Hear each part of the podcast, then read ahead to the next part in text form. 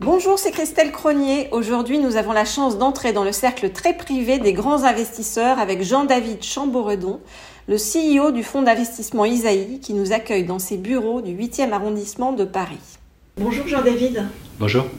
Alors pourquoi avoir eu envie de devenir investisseur? Vous dites que les, les entrepreneurs à succès d'aujourd'hui de, sont les futurs investisseurs de demain. Est-ce que ça a été un petit peu aussi votre, votre parcours? Non, non, j'étais, je ne suis pas un entrepreneur, enfin, un petit peu en ayant créé Isaïe euh, il y a 12 ans, mais j'étais plutôt un intrapreneur. Et j'avais. Euh, chez Capgemini? Chez Capgemini, exactement. Et donc j'ai découvert le monde de capital risque et de l'investissement en Californie, où j'avais proposé à Cap de, monter une structure de, veille technologique et de business développement. Et en fait, j'avais découvert les, les, les, VC de la Silicon Valley et j'avais trouvé que leur métier était, très intéressant, très excitant. Et j'avais aussi été frustré par le fait que Capgemini à l'époque ne voulait pas euh, investir dans, les jeunes partenaires que je détectais en Californie, enfin les jeunes entreprises partenaires que j'avais découverts en Californie. Et donc je m'étais dit un jour je ferai peut-être de l'investissement. Et puis après le, monde est petit, les, les, hasards de la vie font que j'ai été chassé par la holding d'investissement de, Bernard Arnault euh, à la fin du siècle dernier. Et euh, bah, que j'ai dit, bah oui, bah, finalement, je peux rejoindre le monde de l'investissement. Je l'ai rejoint d'ailleurs pas du tout en tant qu'investisseur, j'étais directeur euh, technique de la holding de, de, de, Web, qui s'appelait Web. Mais j'ai eu, eu l'occasion de, franchir le, Rubicon, d'aller du mauvais côté de la table, comme on dit. Et, voilà. Donc je ne suis pas un entrepreneur devenu investisseur, je suis un intrapreneur devenu euh, investisseur. Vous êtes informaticien à la base et polytechnicien. Est-ce que vous pensez que par exemple, pour investir dans des, dans des domaines euh, bah, comme vous le faites euh, actuellement dans la tech, il faut être euh, absolument un, expert pour, pour faire les, les, bons investissements? Ou alors est-ce que c'est une question d'instinct et que parfois c'est, c'est peut-être même mieux d'avoir un regard extérieur?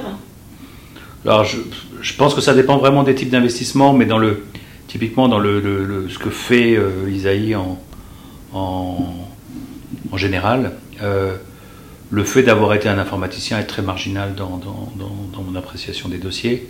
Quelquefois, ça peut me donner euh, une vision sur la complexité, notamment sous-estimée, quelquefois, de certains sujets. Euh, donc, euh, c'est plus de la vigilance qu'autre chose. Mais les critères de choix, ils sont quand même plutôt sur les humains, les personnes, les équipes et les business models. Donc, je suis plus, maintenant, je suis plus un expert en business model qu'un expert en informatique. Largement, largement. Donc, voilà. Donc, L'informatique, quelquefois, enfin, la, conscience informatique ou le fait de savoir comment, comment les choses sont construites, euh, ça me permet éventuellement de, donner des conseils qui évitent des écueils à des, à des, à des entrepreneurs. Et une boîte tech qui a la tech qui est en panne, c'est quand même une boîte en panne. Donc éviter qu'elle soit en panne, c'est mieux. Quand vous dites que vous êtes un spécialiste des business models, du coup, euh, ce qui est important pour vous, j'imagine, en tant qu'investisseur, c'est la rentabilité. Et j'avais vu que, euh, parce que vous me parlez des équipes, etc., et on va en parler euh, juste après, j'avais vu que vous, vous disiez que vous n'aimiez pas les modèles avec des coûts logistiques ou d'acquisition de clients trop élevés. Comment on fait en fait pour, quand, on, quand on veut que vous investissiez dans notre, dans notre société, ou comment font les gens qui, qui, comment, qui veulent investir pour pour sélectionner en fait les, bons investissements Il faudrait pas mal de temps pour répondre à cette question de façon détaillée, mais là, parce que c'est évidemment plein de cas de figure, etc. Mais la réalité, c'est quoi? Le capital risque, il est, là pour, il est là pour financer des pertes. Donc s'il n'y a pas de pertes, il n'y a pas de capital risque. Mais ces pertes, c'est quoi? C'est des pertes qui sont, qui sont dues à une hypercroissance, mais qui ne doivent pas être structurelles. C'est-à-dire que si je retrouve une croissance, on va dire classique, il faut que je sois profitable. D'accord? Donc un bon modèle économique, c'est un modèle économique qui, à maturité, est très profitable, euh, mais qui, par contre, dans sa phase de croissance, va brûler du capital, mais de façon efficace, c'est-à-dire qu'il va générer euh, euh, plus de valeur ajoutée que de capital brûlé, quoi, pour simplifier. Logique. Donc voilà. Et, et, donc, ce qui a été un peu oublié ces dernières années, maintenant, il y a un rappel à la raison qui, est très, qui, est très, sérieux depuis le printemps 2022, on va dire, ou fin 2021, suivant comment on date les choses, mais ce qui avait été oublié dans la période 2019, 20, 21, c'était ça, c'était que on finançait des entreprises d'hypercroissance, mais pour qu'à la fin elles aient un modèle économique extrêmement profitable, ce qui peut justifier une valorisation à maturité extrêmement, extrêmement forte. Si vous prenez même euh, un Facebook, qui aujourd'hui a des difficultés, mais Facebook est une entreprise intrinsèquement très profitable. Google est extrêmement profitable. Apple est extrêmement profitable. Donc les très belles valorisations. Alors Amazon est bizarrement profitable parce que leur core business, qui est le e-commerce, n'est pas très profitable, mais AWS est très profitable, Amazon Media Group est très profitable. Donc ils ont des, poches de très grande rentabilité, euh, même s'ils ont un core business qui lui n'est pas très profitable. Euh, mais toujours est-il que c'est ça le capital risque. Et donc à un moment donné, si on oublie quel est le format d'une entreprise à maturité et comment elle est capable de effectivement dégager des profits, ben on, oublie, euh, enfin on n'est pas capable finalement de dire qu'on construit une entreprise dont la valorisation dans le temps ne va pas être que spéculative. Or une entreprise ne peut pas être spéculative toute sa vie. Euh, donc voilà, donc c'est ce bridge entre le monde de l'hypercroissance un peu spéculative et le monde d'une entreprise à, maturité pérenne. C'est ce bridge-là qu'il faut bien gérer.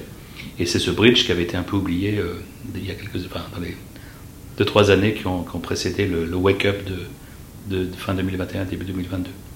Mais finalement, vous fonctionnez euh, beaucoup à l'instinct. On peut dire avoir du nez. Quand vous dites que, par exemple, je tout ce qui est la mode aujourd'hui, euh, c'est déjà trop tard, ça veut dire qu'il faut avoir vraiment du nez pour ce qui arrive, pour faire des bons investissements? Enfin, je, je, crois pas. Je, alors, je crois qu'il faut laisser la part à l'intuition une fois qu'on a fait euh, un tri, entre guillemets, ou une sélection, ou une, une évaluation très rationnelle. C'est à un moment donné, on est obligé de faire d'être intuitif. Pourquoi? Parce que quand on fait du capital risque early stage, on fait du capital risque. Euh, avec une incertitude forte. Euh, chez Isaïe, on, a, on appelle ça un taux de défaut, un taux de faillite ou un taux de machin assez faible. On se plante quand même au moins une fois sur quatre. C'est vrai, une fois sur quatre. Au moins une fois sur quatre, et, peut-être que c'est une fois sur trois. Enfin, je sais pas. En tout cas, on est entre une fois sur trois et une fois sur quatre où on perd tout. D'accord On se trompe. Et vous avez eu des gros succès euh, comme euh, Price Minister, Sologer.com Ouais, ou Blablacar. Oui, Blablacar aussi, oui, j'ai vu. Mais... Frédéric Mazella, on, on l'a interviewé dans Liberty Mag. Donc la, réalité, c'est que pourquoi est-ce qu'on on se plante une fois sur quatre, une fois sur trois? C'est parce que les éléments dont on dispose au moment où on investit dans une entreprise euh, en seed, bah, ils, sont, euh, ils sont évidemment insuffisants pour faire une appréciation totalement objective. Donc en fait, le modèle que je trouve euh, qui fonctionne, en tout cas qu'on essaie de, mettre en œuvre, c'est je fais une analyse rationnelle sur des choses que je peux rationaliser. Est-ce que c'est un gros marché? Est-ce que c'est un petit marché? Est-ce qu'il y a beaucoup de compétition? Est-ce qu'il n'y a pas beaucoup de compétition? Est-ce que les fondateurs euh, sont en adéquation avec leur projet Est-ce que le business model à maturité est un bon modèle si ça marche? Est-ce qu'il euh, y a des canaux d'acquisition clients qui sont, pas, qui sont, qui sont efficaces? Est-ce qu'il y a une forme de viralité? Est-ce Bref, toutes ces questions-là qui sont objectives. Et puis à la fin, de toute façon, c'est pas répondre à toutes les questions. Notamment, c'est pas répondre souvent à la question est-ce que les clients vont aimer ou est-ce que les utilisateurs vont utiliser? Ça, souvent, c'est difficile de, répondre à cette question. Et c'est là qu'on laisse la part à son intuition. Souvent, moi, je disais à une époque, la nuit précédant l'envoi d'une term sheet, il faut que je me réveille en y ayant pensé toute la nuit et en me disant oui, j'y vais. Ah oui, c'est vrai. Voilà. Et là, c'est forcément un raisonnement. Alors, je pense que le cerveau, il est capable de mélanger des éléments rationnels et puis un petit, un petit peu d'intuition en tout cas ce qu'on appelle l'intuition, qui est sans doute un peu plus mécanique que ça, mais qu'on n'est pas capable de conscientiser. C'est une question d'envie, en fait, d'enthousiasme aussi sur les projets. Oui, oui c'est de confiance, de, de enfin, des, critères, de, des, mots de cet ordre-là, euh, et, ça fait qu'on décide de faire ou de pas faire. Voilà. Donc, mais l'intuition, c'est pas le premier. Euh, si on fait un premier, euh, première sélection purement intuitive, je pense qu'on peut se, on peut se tromper. Vous, vous avez passé, euh, je crois, une dizaine ou une quinzaine d'années aux États-unis, dans la Silicon Valley. un peu moins, mais... Un, peu moins.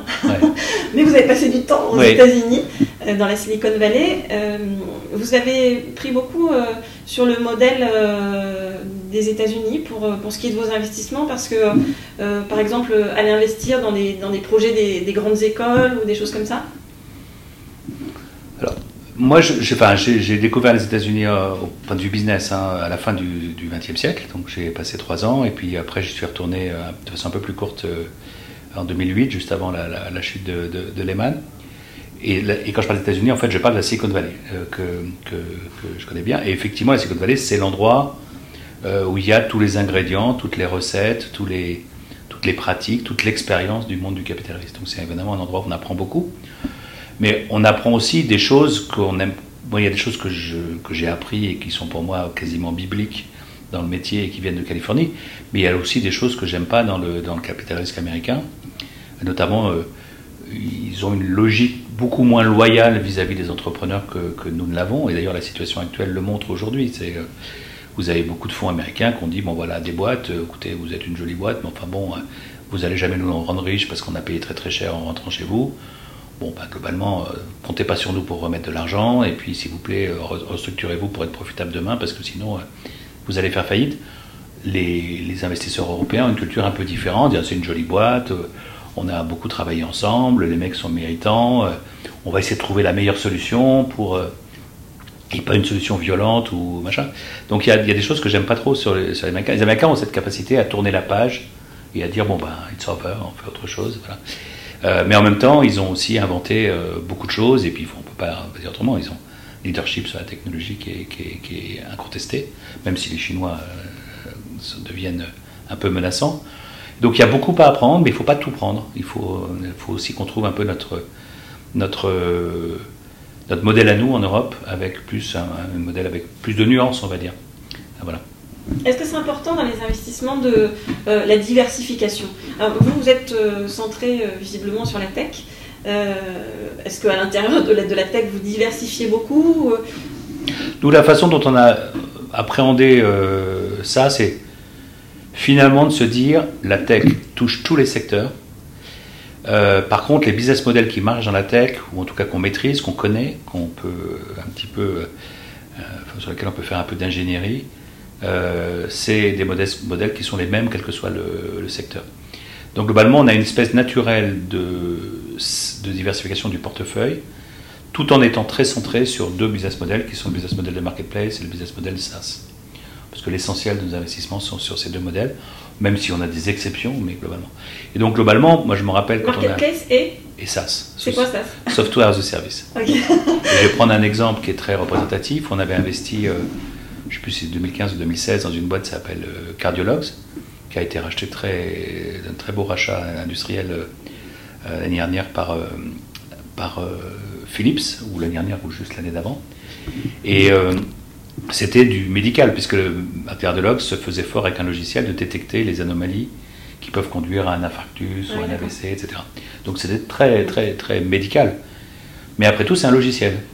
Et finalement, c'est un logiciel SaaS vendu à des gens qui font des, des, des, des, diagnostics euh, médicaux. Et donc, bah, on, on, on, est, on est allé sur ce deal parce qu'on aimait la technologie, on aimait l'équipe, etc. On ne connaissait rien à la cardiologie. Donc voilà, donc on, et ça, en même temps, en faisant ça, on diversifie son portefeuille parce qu'on a euh, une petite exposition au monde du, du, healthcare et de life science euh, qu'on n'avait pas euh, sans faire ce deal. Donc voilà, donc petit à petit, on se diversifie au fur et à mesure finalement que, comme dit André Sen, le, logiciel est en train de manger le monde et nous on suit cette, cette invasion du logiciel dans tous les secteurs et on diversifie de cette façon-là. Du coup, est-ce que vous avez une stratégie aussi d'investissement qui va être on va dire, euh, bon, on a parlé tout à l'heure évidemment de la rentabilité, mais euh, est-ce que vous avez aussi un côté euh, sur, par exemple, lié au développement durable, responsable? Est-ce que. Alors, je reprends le terme rentabilité, il est un petit peu. C'est rentabilité à terme, à maturité. On, finance des entreprises en perte et la plupart des entreprises de notre portefeuille sont en perte, il faut en avoir bien conscience. Par contre, on pense que toutes les entreprises qu'on finance, à un moment donné, elles ont à maturité, elles ont une belle rentabilité. C'est ça le, sujet.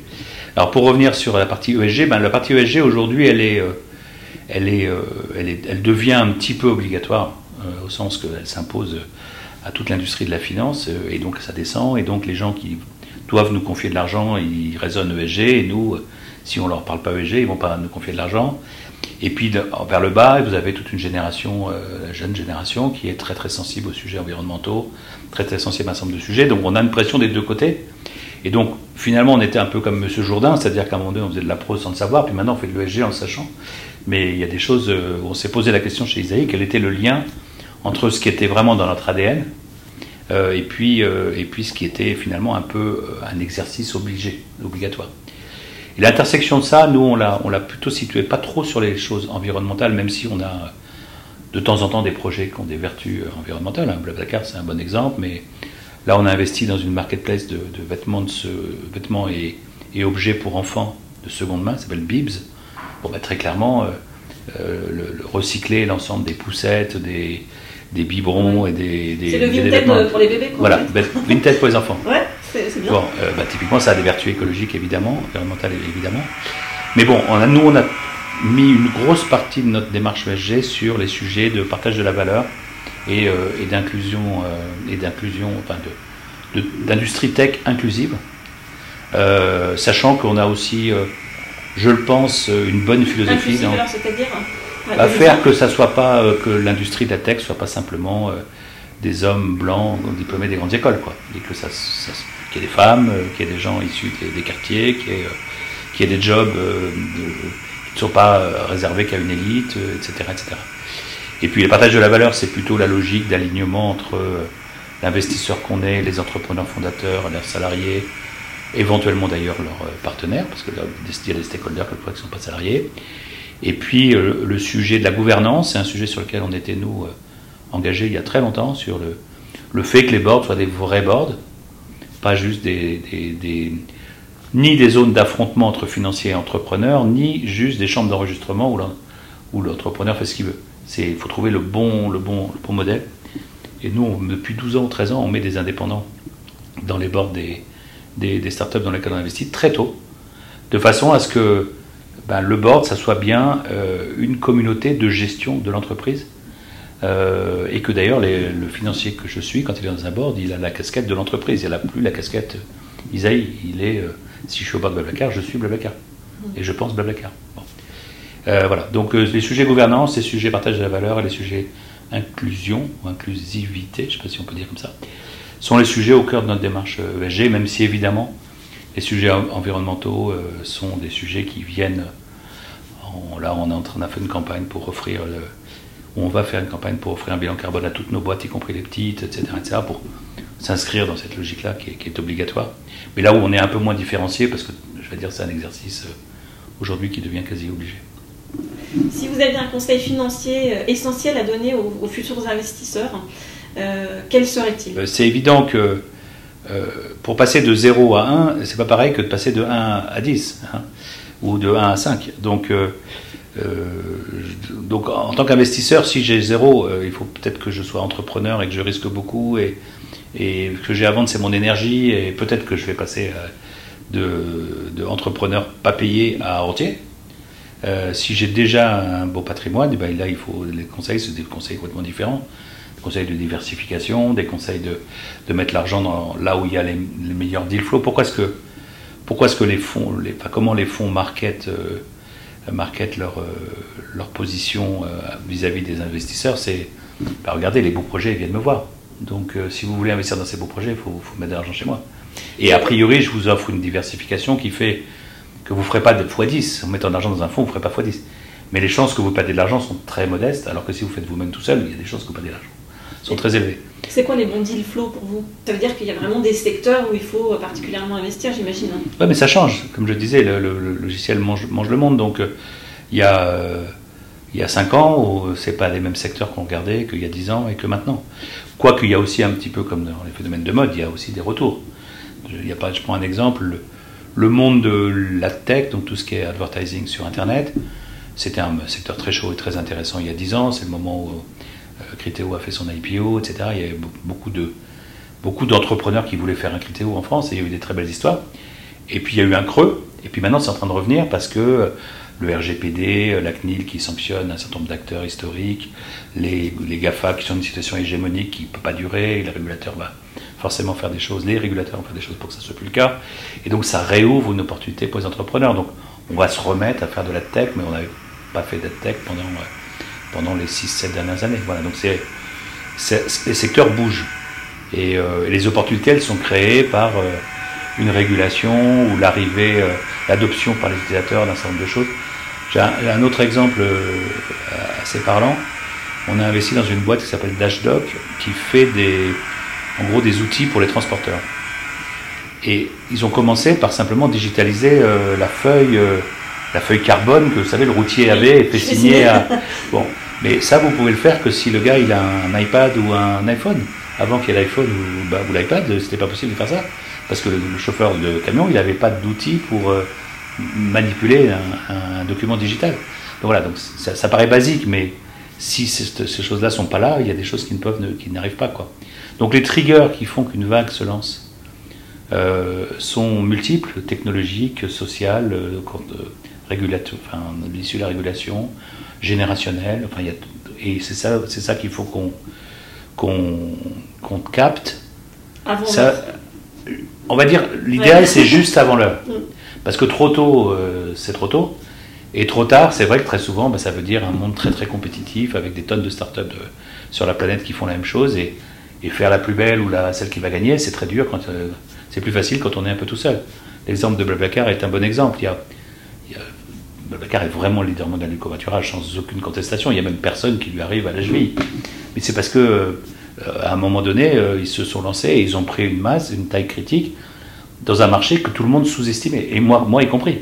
Quand j'ai investi dans Babacar, je pensais qu'à maturité, euh, on aurait peut-être euh, peut-être 3 millions d'utilisateurs en France. On en a 15 ou 20 millions. Je que les retraités allaient faire du covoiturage, j'y avais pas pensé. Je pensais que c'était un truc d'étudiants, de jeunes actifs, point. Donc voilà, donc euh, quand on chope le marché avant que ça devienne une évidence, ben, c'est la meilleure position. Mais ça, c'est pas facile et ça se, évidemment, ça se prédit pas. Vous captez quoi alors pour l'avenir en ce moment? Non, j'ai pas de. Moi, j'aime pas. Euh, j'aime être surpris parce que ce que ce que viennent me raconter les entrepreneurs. Euh, je dis pas je veux faire un deal dans ce secteur et donc j'attends que l'entrepreneur qui arrive. Euh, ça serait une recette pour la catastrophe parce que si un gars arrivait avec un truc qui cause, qui colle avec une stratégie que moi j'ai définie, d'abord on pourrait penser qu'on parle la même langue, mais peut-être qu'on parle pas la même langue. Puis ensuite, peut-être que j'investirai alors que d'autres ingrédients ne sont pas du tout là pour faire une réussite. Donc non, moi je préfère vraiment être surpris par, ce que je vois arriver et, euh, me fier à, me fier à, l'envie et à la conviction des entrepreneurs finalement. C'est ce que vous disiez, l'importance de l'équipe, de la vision. Euh, quelles sont les trois qualités essentielles selon vous d'un investisseur heureux? Un investisseur? Oui je pense que le premier, la première qualité qui quelquefois euh, manque parmi notamment mes, mes, jeunes confrères, c'est euh, le rapport au temps et la patience. En fait, on fait des métiers dans lesquels le, le résultat tangible euh, final de, notre métier, il est extrêmement décalé dans le temps. Il y a, je suis actionnaire de Babacar depuis 13 ans. on en général, on actionnaire des boîtes entre 7 et 8 ans. Euh, et donc on, sait, le verdict, j'ai bien fait mon boulot, c'est au bout de 7-8 ans. Et donc quelque part, c'est un métier avec une vision extrêmement long terme en réalité. Il y a très peu de gens qui ont des évaluations de leur business 7 ans après. Et donc ça, c'est une particularité qui n'est pas simple. Euh, il faut accepter d'être patient. Et donc il faut une forme de résilience, une forme de ténacité, une forme de, constance pour, euh, pour, pour accepter ces, ces échéances qui sont lointaines. Donc ça, je pense que c'est vraiment une des premières qualités euh, pour être un investisseur euro, parce que sinon on est frustré, parce que si on veut que tout arrive la semaine prochaine, évidemment tout n'arrive pas la semaine prochaine. Comme pour un euh, entrepreneur, en fait. De ce point de vue-là, c'est similaire à l'entrepreneur, si ce n'est qu'on a la chance de vivre plusieurs histoires en parallèle, donc éventuellement d'avoir chaque semaine quelques news, euh, dont des bonnes news, ce qu'un entrepreneur n'a pas forcément, parce qu'il n'a qu'une seule histoire, et, cette semaine-là, peut-être qu'il ne se passe rien, ou peut-être qu'il a une mauvaise nouvelle. donc ça, c'est sans doute le premier, Première qualité. La deuxième qualité d'un investisseur, c'est que il faut surtout pas raisonner en termes de pouvoir. C'est-à-dire qu'un investisseur, il a effectivement un pacte actionnaire qui lui donne une forme de pouvoir. Mais la réalité, c'est que ce qu'il doit gagner, c'est une forme d'influence et pas de pouvoir. Et s'il raisonne en pouvoir, il va se tromper et sa relation avec l'entrepreneur va être faussée. Et s'il raisonne, je dois gagner la confiance de l'entrepreneur pour avoir de l'influence, peut-être que là, la relation va être très fructueuse et va être euh, très efficace. C'est la euh, différence entre un patron et un leader. Oui, on peut dire ça comme ça. En tout cas, c'est la différence entre, entre un, patron et un, alors un mentor, on appelle ça comme ça. Euh, euh, et, donc on est plus des mentors que des, des patrons ou des contrôleurs ou des machins. Et c'est les belles histoires, c'est quand on a vraiment pris cette. Je prends par exemple la relation que j'ai que j'ai établie dans le temps avec euh, Pierre Kosciusko, c'est un, garçon qui est évidemment qui est brillantissime, extrêmement rapide, qui aime beaucoup prendre des risques, qui, est, un, qui est très très joueur. Euh, euh, et, moi, je suis plus, calme, je suis plus, placide, plus machin. Et en fait, quand on a bossé ensemble, on continue à bosser ensemble puisqu'il est fondateur d'Isaïe, euh, on est très complémentaires. Et il y a des choses où, je lui dis, Pierre, écoute, machin, il me dit, ouais, t'as as raison, je vais regarder. Et puis il y a des fois où il me dit, des trucs, je lui dis, ouais, peut-être que je suis un peu, un peu trop lent, peut-être qu'un peu je, je révise mon truc. Et voilà, et donc on est très complémentaires. Et, et, et, notre relation elle est basée sur la confiance. Parce qu'on a été, entre guillemets, co-actionnaire de Price Minister pendant, pendant 7 ou 8 ans, puis ensuite co-actionnaire d'Isaïe pendant 12 ans. Donc forcément, à la fin, on se fait confiance. Pas forcément. En tout cas, si ça dure aussi longtemps, c'est qu'on se fait confiance.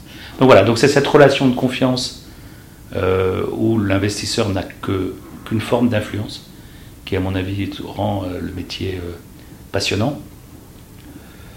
Et puis après, sans doute que le, il y a une espèce, de, contradiction dans le monde du, capitalisme qui n'est pas facile à appréhender.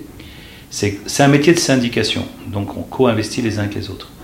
Donc ça veut dire qu'il faut plutôt faire des projets consensuels, puisque si on veut qu'il y ait plein de confrères qui veulent investir, euh, il faut que ça soit un peu consensuel. A l'inverse, les projets où on gagne le plus d'argent, c'est des projets qui sont un tout petit peu controversés. C'est-à-dire qu'ils ne sont pas tout à fait, au moment où on investit, sont pas tout à fait évidents. Parce que sinon, c'est tout de suite cher, compétitif, etc. Donc il y a cette espèce de, mélange entre je fais partie d'une communauté qui va syndiquer la gestion de risque. Pourquoi ça syndique C'est parce que c'est risqué, donc il faut syndiquer. Et en même temps, je fais des choses qui sont des choses qui sont légèrement décalées et qui vont permettre de, faire la différence euh, en termes de, performance financière. Et donc c'est un, peu, un peu schizophrène en réalité. Et, euh, donc voilà, donc, euh, ça demande, je pense, une forme de... Enfin, en tout cas, une forme de confiance en soi où on se pose pas... où on évite à tout moment d'être moutonnier. Et, c'est très facile dans le monde du capitalisme de devenir un investisseur moutonnier. Comme dans la vie. Peut-être. Euh, quand vous étiez enfant, euh, est-ce que vous rêviez comme ça d'être un investisseur? Vous rêviez de quoi? Et quel était votre rapport euh, à l'argent en fait? Alors, j'ai toujours rêvé d'être entre guillemets à mon compte. ma mère était avocat, mon père était commerçant, donc j'avais des, je voyais des, gens qui étaient indépendants à leur compte devant moi. J'ai toujours vu qu'entreprendre tout seul, c'était très compliqué. Je me suis tout aujourd'hui, le jour où j'entreprendrai, j'entreprendrai pas tout seul. Et d'ailleurs, ma première entreprise, euh, c'était finalement Isaïe en tant qu'entrepreneur. Et on était 5, 6 euh, même, dès le départ. Donc j'étais pas tout seul. Et puis j'étais avec des gens de qualité comme euh, Pierre Kosciusko, Geoffroy Roux Bézieux, Stéphane Trépeau, Uriel, Christophe, etc. Donc, belle équipe. Donc voilà. et si je prends l'argent, donc finalement, j'ai entrepris tard, puisque 2009, j'ai euh, déjà 46 ans, quoi. Donc je suis, un vieil entrepreneur. Et, euh, mais j'ai toujours été chez Cap et chez, même dans le passé, euh, pas même chez les autres entreprises où j'étais en tant qu'investisseur, toujours été très intrapreneur au sens vouloir lancer des choses nouvelles, détecter des, nouvelles tendances, faire, des, faire les choses un peu différemment, réinventer des méthodes, des process.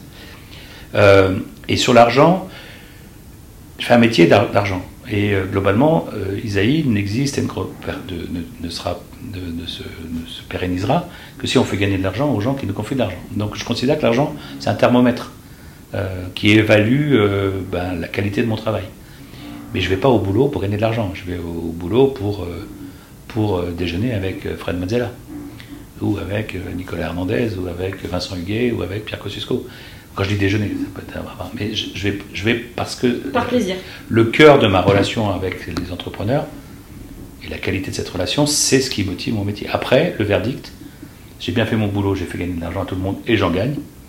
J'ai mal fait mon boulot, j'ai fait perdre de l'argent ou pas gagner d'argent euh, et j'en gagne pas. Donc, euh, donc voilà. Mais c'est pour moi plus un thermomètre qu'une motivation intrinsèque. Merci Jean-David. Merci à vous. Le Cercle de Confiance, le podcast sans filtre qui donne la parole à tous.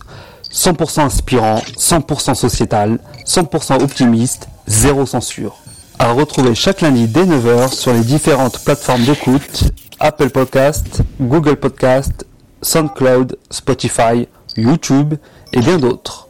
Le plein de bonnes ondes pour la semaine.